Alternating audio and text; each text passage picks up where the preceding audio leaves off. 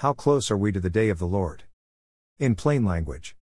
And why you should you care 2 Thessalonians 2 1 4 Now we request you, brethren, 1. With regard to the coming of our Lord Jesus Christ and our gathering together to him, that you, 2. Not be quickly shaken from your composure or be disturbed either by a spirit or a message or a letter as if from us, to the effect that the day of the Lord has come. 3. Let no one in any way deceive you. 4. 4. It will not come unless the apostasy comes first, and, 5. The man of lawlessness is revealed, 6. The son of destruction, who opposes and exalts himself above every so called God or object of worship, so that, 7. He takes his seat in the temple of God, displaying himself as being God. Outlined, verse by verse, easy to understand, just read slowly and take it at face value. 1. With regard to the coming of our Lord and the gathering together to him. 2.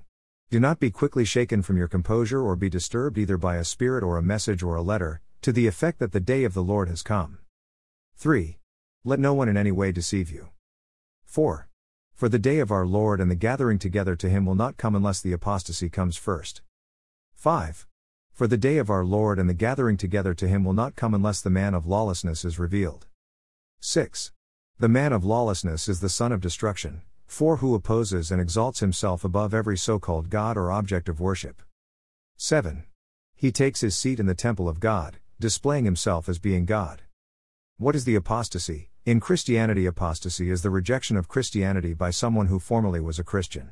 The term apostasy comes from the Greek word apostasia, pi omicron sigma tau alpha sigma alpha, meaning defection, departure, revolt, or rebellion.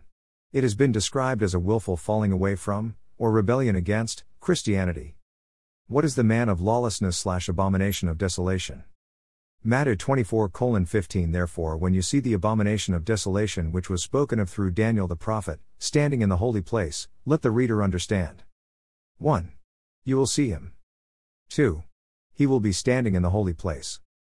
3. Then, there will be a great tribulation. What is the day of the Lord? The day of the Lord is a biblical term and theme used in both the Hebrew Bible and the New Testament, mu rho alpha kappa upsilon rho omicron upsilon, as in the sun shall be turned into darkness, and the moon into blood, before the great and the terrible day of the Lord come. Joel 2:31, cited in Acts 2:20. Matthew 24:21 For then there will be a great tribulation, such as has not occurred since the beginning of the world until now, nor ever will. 22 Unless those days had been cut short, no life would have been saved but for the sake of the elect those days will be cut short. Matthew 24:29 But immediately after the tribulation of those days the sun will be darkened, and the moon will not give its light, and the stars will fall from the sky, and the powers of the heavens will be shaken. 30 And then the sign of the Son of Man will appear in the sky, and then all the tribes of the earth will mourn, and they will see the Son of Man coming on the clouds of the sky with power and great glory. 31 And he will send forth his angels with a great trumpet, and they will gather together his elect from the four winds, from one end of the sky to the other. 1.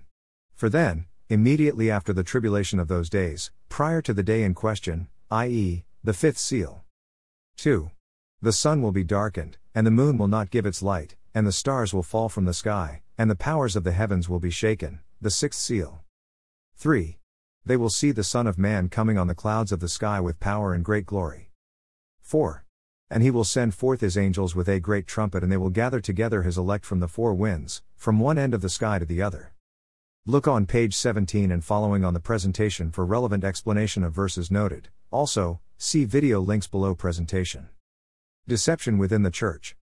And Jesus answered and said to them, See to it that no one misleads you. For many will come in my name, saying, I am the Christ, and will mislead many. Time is running out.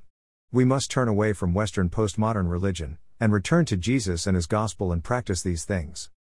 Come and join in the harvest, as we go and make disciples, baptizing them in the name of the Father and the Son and the Holy Spirit, teaching them to observe all that He commanded, and lo, He is with us always, even to the end of this age.